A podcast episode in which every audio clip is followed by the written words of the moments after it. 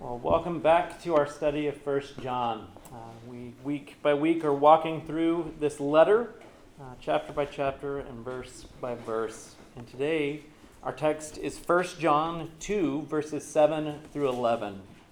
First John 2, 7 through 11. So if you have your Bibles, you can go ahead and open there. The title of this sermon is Loved People, Love People. Well, before we dive into today's specific text, uh, I want to remind us of what it is that John's trying to do with the entire letter. Uh, if you remember, John is writing to a church or churches in Asia Minor who are battling with false teachers, uh, the Gnostics specifically, who claimed to be Christians but denied, among other things, the incarnation of Christ. Uh, there was some confusion in the church, though. Do we believe these guys? Are they Christians? Are we Christians? And you remember what John's threefold response is. In answer to the question, How can I know if I'm a Christian? John gives three signposts or mile markers to answer that question. Over and over and over again, repetitively in this book, John will say that Christianity is defined by three signs. Number one, right belief about the person and work of Jesus Christ. And this is foundational. This is what's at the root of Christianity. Two, there's some healthy fruit that we should be uh, that we should see produced. So, number 2, if right belief is number 1, obedience is number 2. Keeping God's commands. Number three, more fruit. If we truly believe the truth about Jesus' person and work, we will love people. So, to sum this up, John gives a theological test, a moral test, and a social test for us to gaze at and discern our Christianity. Now, I want you to zoom in here, hear this loud and clear. Uh, there's always two different kinds of people hearing a book like this preached. First, there's a group of people who assumes that they're Christians because they grew up in a Christian family or have gone to church their whole life or have done some good deeds at different points. First John is meant to challenge you in that belief. John and I want you to consider that you may not be a Christian. But before you get defensive and tune John out, I beg of you this morning don't. This could be the most important message that you ever hear. Consider these words from an eyewitness of Jesus. Examine your heart and your life. So that's the first group of people. Second, there's a group of people who have tender consciences. They hear the tests or the challenges of John and wrongly assume that they're not Christians, simply out of having a tender conscience. For those people, John wants to give you assurance. And those are my two goals today and in all of First John to afflict the comfortable and to comfort the afflicted. So, in chapter 1, we saw that Jesus was in fact fully God and fully man. We learned that God is light and that we're called to holiness and confession as his people. The theological test. We learned last week in chapter 2 that God has gloriously provided a way for our sin to be taken care of, and in a way that fuels our obedience to his commands. The moral test. Today, in chapter 2, verses 7 through 11, we're going to be stepping into the third test, the social test. So let's dive into God's word together. 1 John 2, verses 7 through 11. This is the word of the Lord. Beloved, I am writing you no new commandment, but an old commandment that you had from the beginning. The old commandment is the word that you have heard. At the same time, it is a new commandment that I am writing to you, which is true in him and in you, because the darkness is passing away, and the true light is already shining. Whoever says he is in the light and hates his brother is still in darkness. Whoever loves his brother abides in the light, and in him there is no cause for stumbling. But whoever hates his brother is in the darkness and walks in the darkness and does not know where he is going, because the darkness has blinded his eyes. Before moving any further in the text, I just want to point out how John addresses the people in the church here. Look at what he calls them at the beginning of verse 1 Beloved. Beloved. He'll continue to do this throughout the letter. And I, I want us to understand that this isn't just a, a throwaway introductory greeting. John calls these people beloved intentionally because they are. They're greatly, greatly loved. First and foremost, they're loved by God Himself. Well, how can they know that? How can they know that they're loved by God Himself? Well, because God sent His only Son to die in their place for their sin. We learned that last week. He doesn't just kind of love them, He really loves them. Second, John calls them beloved because he loves them and wants them to know that. And so I just want to pause here for a second and say, Santa Cruz Baptist Church, do you know that this morning? You're deeply, deeply loved by God. Second, you're deeply loved by me. You're beloved. If, if you walk away from this morning hearing nothing else, I want you to know that. And John reminds them and us of the truth of their belovedness for a very, very specific reason. And it's this you've heard the phrase hurt people, hurt people. Hurt people, hurt people. It's the idea that a lot of times those who have been hurt by someone turn around and hurt other people in response. Well, John's idea is the opposite of that. He begins this section, the social test, by telling the people of God just how much they're loved. So, if hurt people hurt people, what do loved people do? Loved people love people.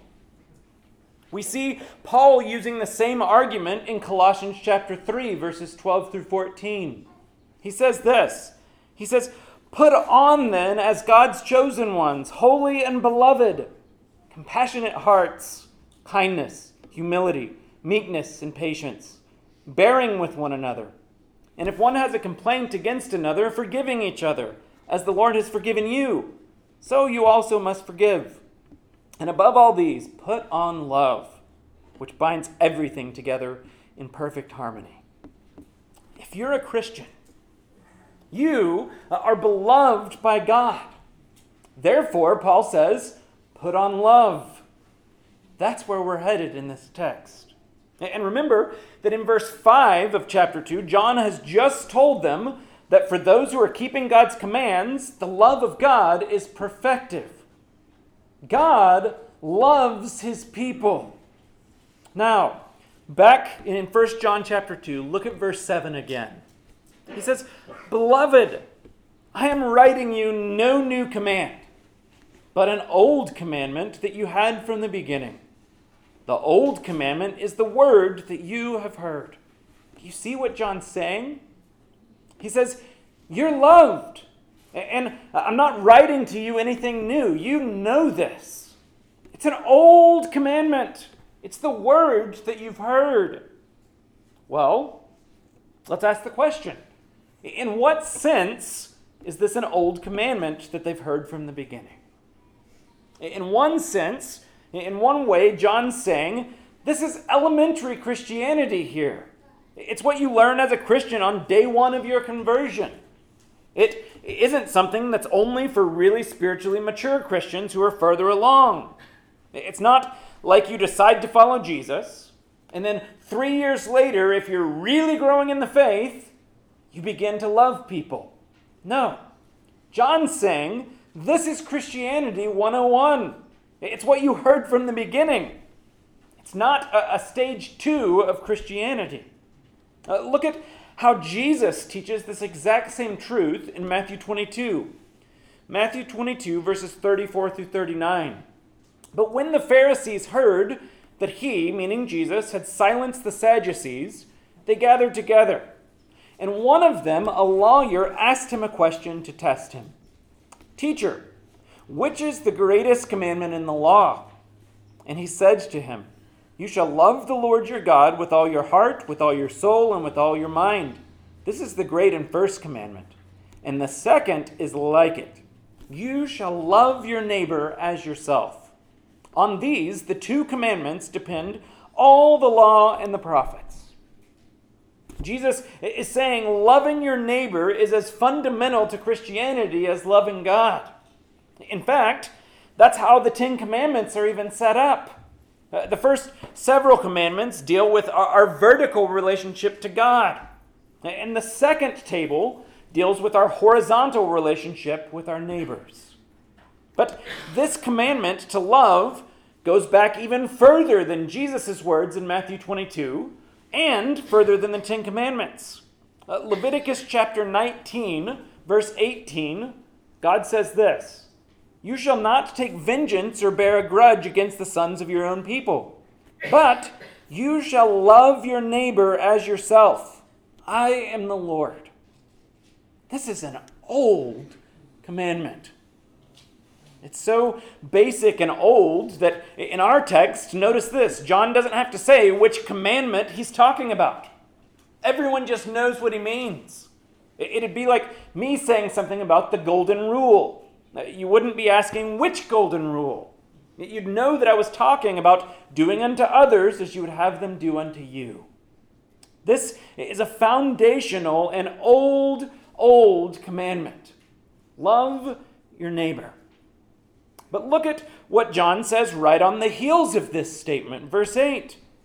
At the same time, it is a new commandment that I am writing to you, which is true in him and in you, because the darkness is passing away and the true light is already shining.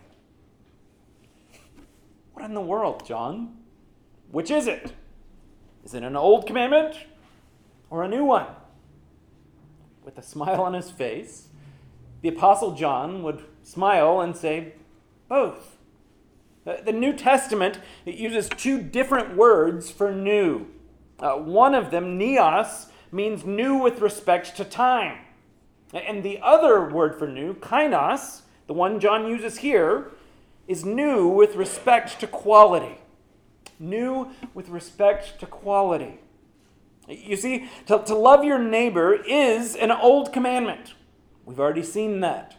But John's point here is that an old commandment is infused with new power and a new example and a much, much further reach. It's new in quality. What do I mean by that? Well, first, let's look at what Jesus says in John's Gospel. We read it as our scripture reading earlier. John 13, 34 through 35. Jesus says, a new commandment I give to you, that you love one another. Just as I have loved you, you also are to love one another. By this, all people will know that you are my disciples, if you have love for one another. Do you see that? The old commandment in Leviticus 19 told us to love our neighbor as ourselves. But here, Jesus is telling us to love as he loved. Jesus, the Son of God, perfect love in every respect, came to this earth and modeled love for us in a way that had never been seen before. In his life, think about this. In his life, think about all the people that Jesus loved. He didn't just love those who were closest to him, he loved everyone. He loved friends, he loved lost souls, he loved his disciples, and he loved his mother. He loved those who were hostile to him, and even those who crucified him.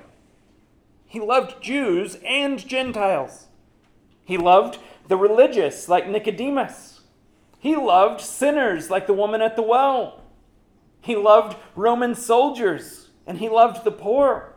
He loved crowds of people, and he loved individuals like Zacchaeus, the local version of the IRS. Jesus loved everyone, and he loved them perfectly. In that way, this was an old commandment with a new example in Christ. Notice in John 13, Jesus says, Love one another just as I, meaning Jesus, have loved you. He's given us a new example of love. But also, that new example has new power resurrection power through the Holy Spirit. Romans chapter 8, verses 9 through 11. I love this. Romans 8, 9 through 11. It says, You, however, are not in the flesh, but in the Spirit, if in fact the Spirit of God dwells in you. Anyone who does not have the Spirit of Christ does not belong to him. But if Christ is in you, although the body is dead because of sin, the Spirit is life because of righteousness. Listen to this, verse 11. If the Spirit of Him who raised Jesus from the dead dwells in you, he who raised Christ Jesus from the dead will also give life to your mortal bodies through his Spirit who dwells in you. Isn't that amazing?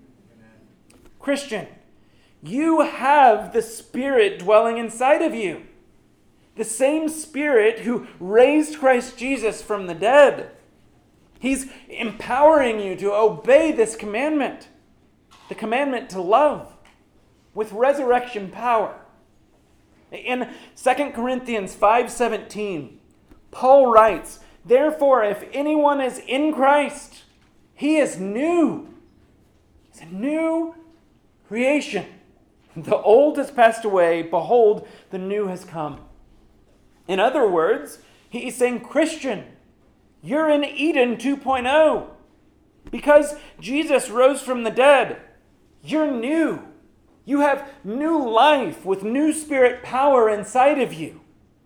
If that's true, and it is, you as a Christian have new momentum to keep this old commandment. So, we've got a new model in Jesus and new momentum. Third, this old commandment has a new scope in view. Look again at verse 8.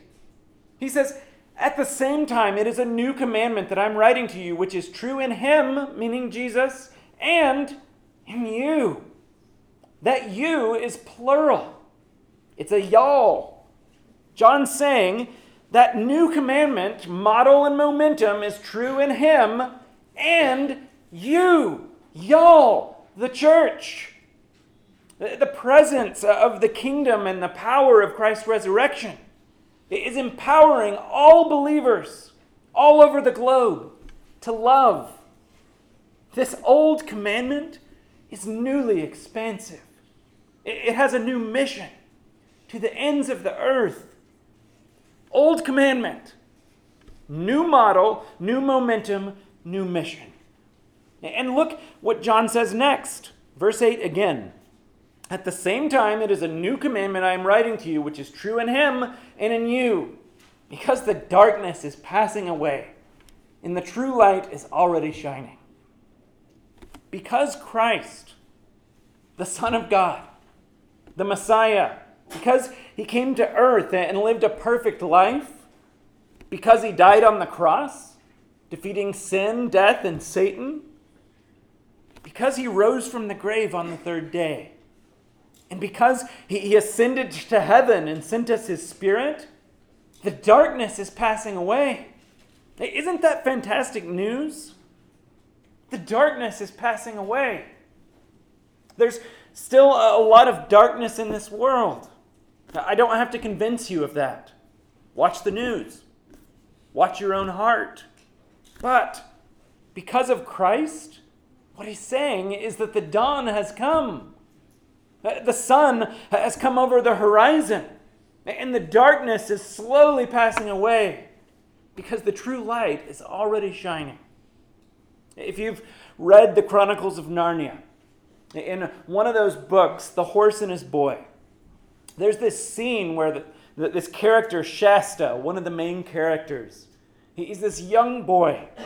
He gets locked out of the main city gates for a night. And he has to spend the night out around the tombs of the ancient kings.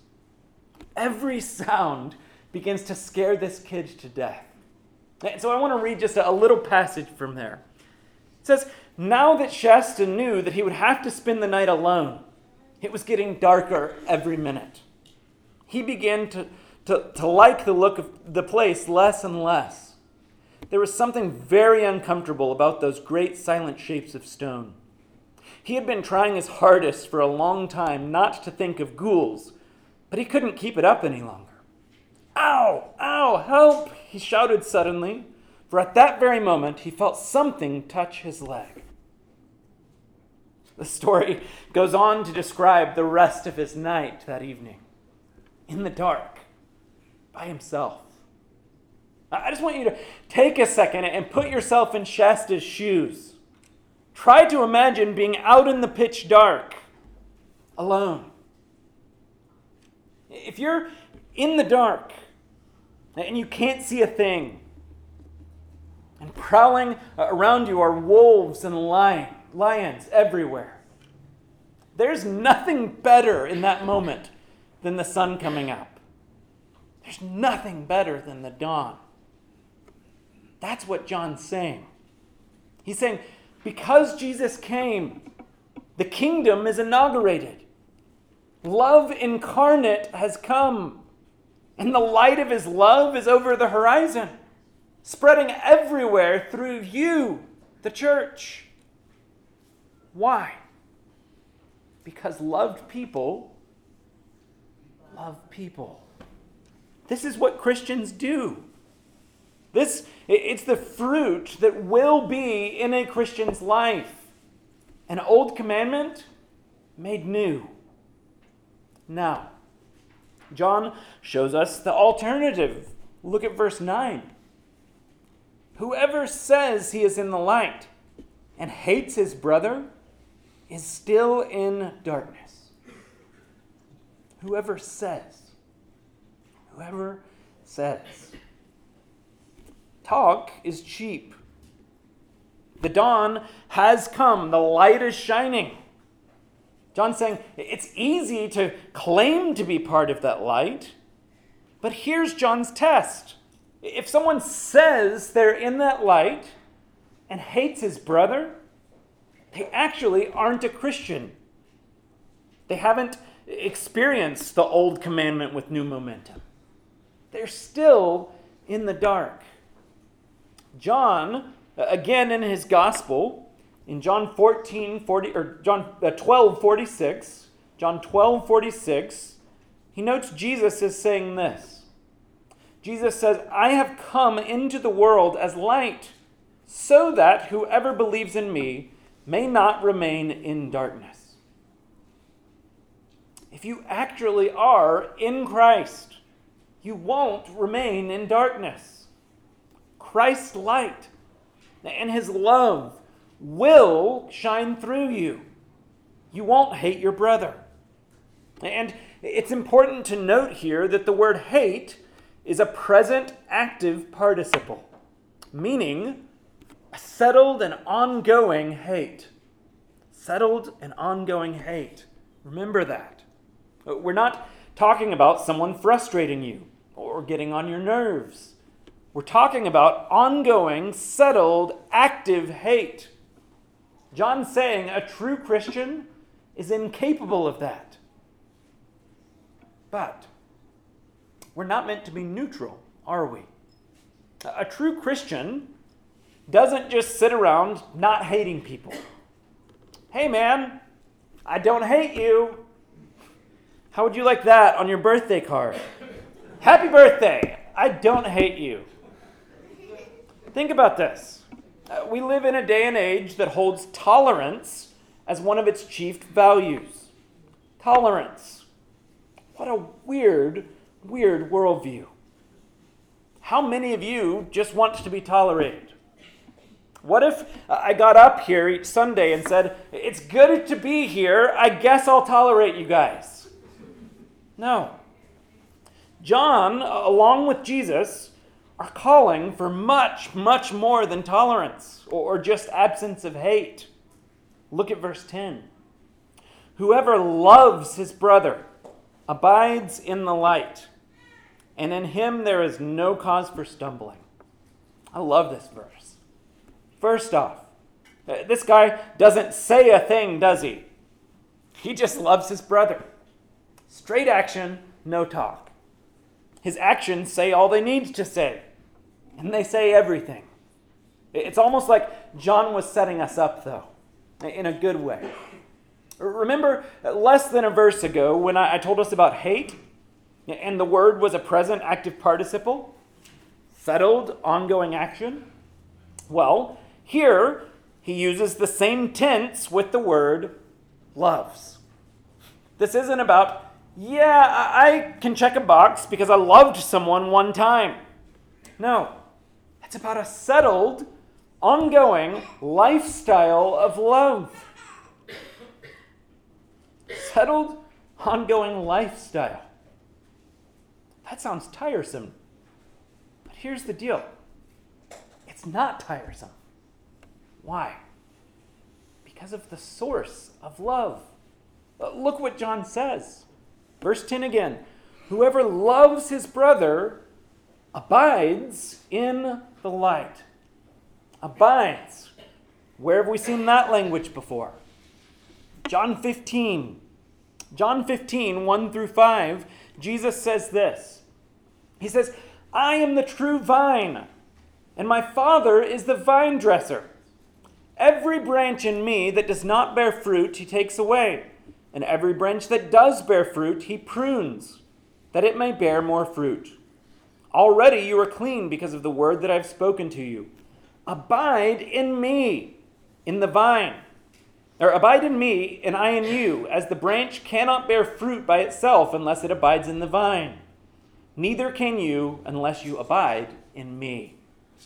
I am the vine, you are the branches. Whoever abides in me, and I in him, he it is that bears much fruit. For apart from me, you can do nothing. Do you see that? With Jesus as the vine and us uh, as abiding branches, his love flows through us as Christians. It's a well that will never run dry. He's the one bearing fruit through us.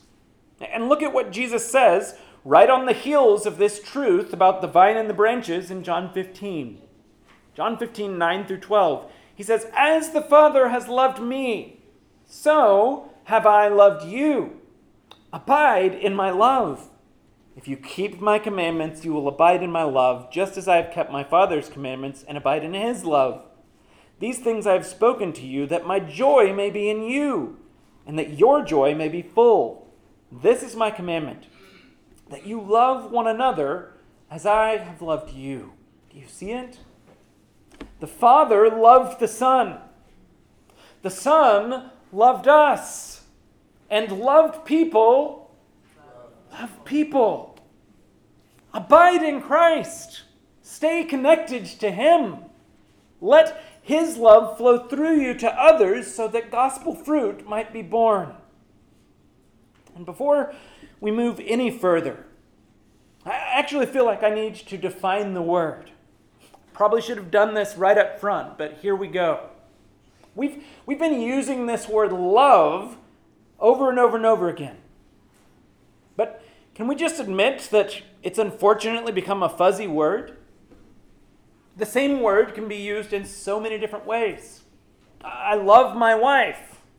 I love the San Francisco Giants. I love pizza. What are we talking about here? This is where the Bible is so helpful. It's like Eskimos with snow. They have 50 different words for snow. So when they use a specific word, you know exactly what kind of snow they mean. Same here. The Greek language has four different words for love eros, which is used for passionate emotion, phileo, which is used for brotherly love, storgos, which is used for familial love. Uh, and our brother and friend Daryl Del he comments here that these are all emotions that cannot be commanded, those first three. They are emotions felt, not an act of the will. But in our text today, John doesn't use any of those three words. He uses the fourth word for love agape, unconditional love. Darrell goes on to say that agape was to recognize the worth of another and be moved to their well being. I love that. Agape is to recognize the worth of another and be moved to their well being. Another commentator says that agape love is a love that is unselfish in nature, a love that gives and expects nothing in return. It is a love that says, I love you in spite of yourself. I love you anyway, regardless of the circumstances. It is a love that puts the needs of the other person before your own. This is the kind of love that led Jesus to the cross. He unconditionally loved us and was moved to our well being at the cost of his own. He loved us, which led to sacrificing for us. John and Jesus are calling us this morning to a life of settled, ongoing love for others. And look at the result when this happens. Look at verse 10 one more time. Whoever loves, agape, whoever loves his brother abides in the light, and in him there is no cause for stumbling. No cause for stumbling. Another fun word scandalon. You can hear uh, our word scandal in there. And I think John's teaching us two truths here. Number one, when we love, we're in the light and we don't stumble. We have a well lit, smooth path to walk on. Remember, walking in the dark, we've learned in 1 John 1, walking in the dark is dangerous. So, in one sense, I think John's saying if you love your brother, you won't stumble. But I think what he's really getting at is this when you love your brother, abiding in the light, you won't cause others to stumble. You're not a stumbling block to them. Think about this for a minute. If, if I hate my brother while claiming to be a Christian, I'm painting a gross picture uh, to the world of what the love of Christ is. I'm causing them to stumble. I want us to just one more time go back and reread Jesus' words in John 13. John 13, 34 and 35. Third time. A new commandment I give to you that you love one another, just as I have loved you. You also are to love one another. By this, all people will know that you are my disciples, if you have love for who? One another. Do you see that? Jesus is saying that our love for one another is evangelistic. When we love one another like Jesus loved us, all people will know that we're, we're his disciples. They'll smell Jesus on us as we love one another and it's a sweet aroma. But if we're hating one another, people associate that with Christ too. That's a cause for stumbling. Represent Christ well by loving one another.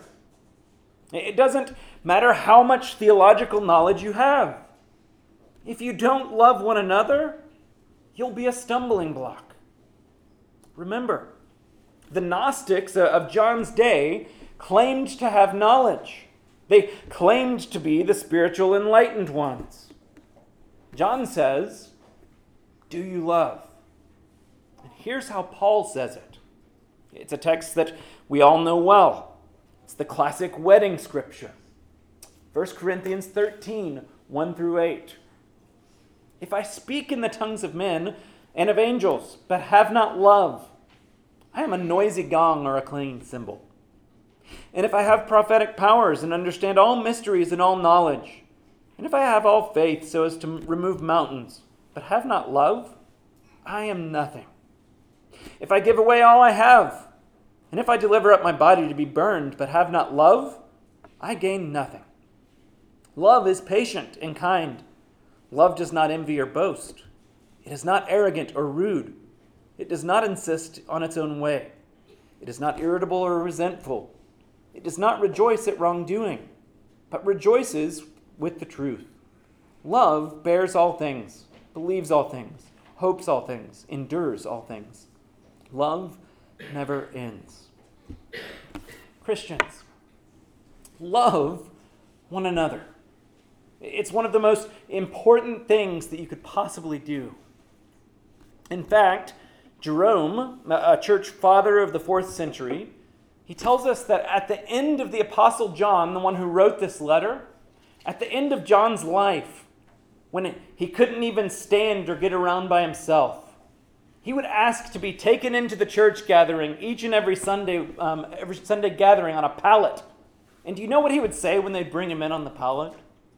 He would say this Little children, love one another, love one another, love one another. When asked why this is all that he would say, his response was this Because it is the commandment of the Lord. And if this only be done, it is all sufficient. I can't begin to stress how important this is to the Christian life. Love one another. Finally, after dwelling on love, John returns to hate. We've seen love and its consequences. He returns to hate and its consequences in verse 11. If, if love's consequences are that the sunrise is coming and spreading and that uh, others aren't stumbling, verse 11 is the inverse of that. Look at verse 11. But whoever hates his brother is in the darkness and walks in the darkness and does not know where he is going, because the darkness has blinded his eyes. What's John saying? He's saying that the one who hates his brother is in the darkness. Again, he's saying the same thing over and over and over again. They're spiritually dead. If you hate your brother or sister, hear John loud and clear. You're spiritually dead. You're not a Christian, regardless of how much you say you are. This is a clear test that John's giving you this morning. Two, not only is this person in the darkness, he says they walk in the darkness. Darkness is their way of life. It's not as if you can compartmentalize hating your brother or sister. Yeah, I, I hate that's, that's just in this one little corner of my life over there. It's contained. John's saying, no. If you hate your brother, you walk in darkness. It's your way of life. Third, this person does not know where they are going. They're aimless. There's no clear goal or direction to their walk or their way of life. And here's what I want us to see no pun intended. The, the reason for all of this, John says, is because the darkness has blinded his eyes. The darkness has blinded his eyes. Now, we think of sun blinding people's eyes, but not darkness. What's John saying?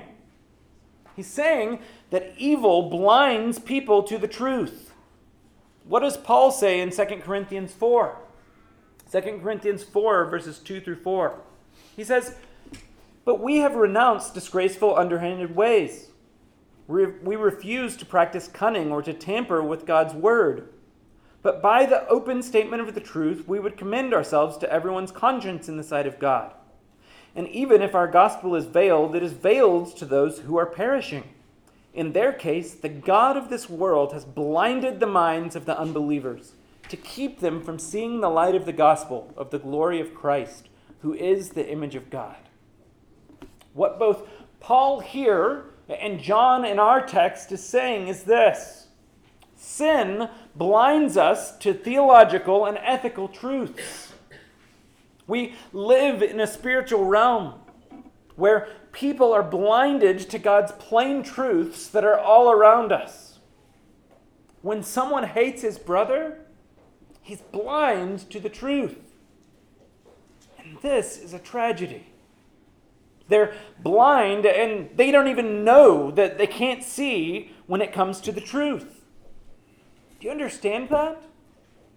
We have to remember this, especially when it comes to evangelism. Rational argument alone won't open people's eyes to Jesus. I'm going to say that again. Rational argument alone won't open people's eyes to Jesus.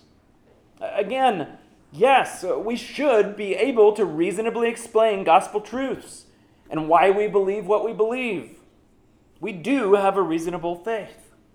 But when people are, are spiritually blinded to the truth, rational argument alone can never give them sight. It takes a work of the Holy Spirit. And so we begin with prayer. And along with those prayers, we remain hopeful. Why should we remain hopeful in light of that? Well, because we know that we believe in a Jesus who regularly gave sight to the blind. He did it with us, He did it in our own hearts. He uh, allowed the eyes of our hearts to be opened to His gospel truth. He continues to do that today. In closing, I want to try again to get really practical. What does it look like to love? and to keep this old new commandment. Now, I'm going to refer to a godly hero of the faith, Francis Schaeffer. He gives three really helpful tips for what it looks like to love. Number one, he says it will mean that when a Christian has failed to love his brother and has therefore acted wrongly toward him, he will go to him and say he is sorry. This goes right along with 1 John 1, confessing sin, asking for forgiveness. That's loving. Number two, Schaeffer says, because the offense is often the other way, we are to show our love by forgiveness. This is too hard, practically when the other person does not say, I'm sorry, Schaeffer writes. We must all continue, continually acknowledge that we do not practice the forgiving heart as we should. And yet, the prayer is Forgive us our debts, our trespasses, as we forgive our debtors. We are to have a forgiving spirit, even before the other person expresses regret, regret for his wrong.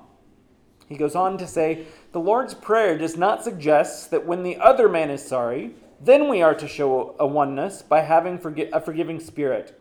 Rather, we are called upon to have a forgiving spirit without the other man having made the first step. We may still say that he is wrong, but in the midst of saying that he is wrong, we must be forgiving. So, going confessing sin, being forgiving, those are loving, practical things that we can do every day. Third, Schaeffer says we must show love by a practical demonstration, even when it is costly. This kind of thing is all over the Bible, isn't it? The Good Samaritan Mary loving Jesus through breaking her jar of expensive oil. And most importantly, at the cross of Christ. Loving people will be expensive. It'll cost you time, it'll cost you energy, it'll cost you money sometimes. But it's all worth it. You do so in the name of Christ. You display his character to the world. You're part of the darkness passing away and the sun beginning to rise on a broken world. Santa Cruz Baptist Church, you're loved by God and by me. Little children, love one another. Love one another. Love one another. Let's pray.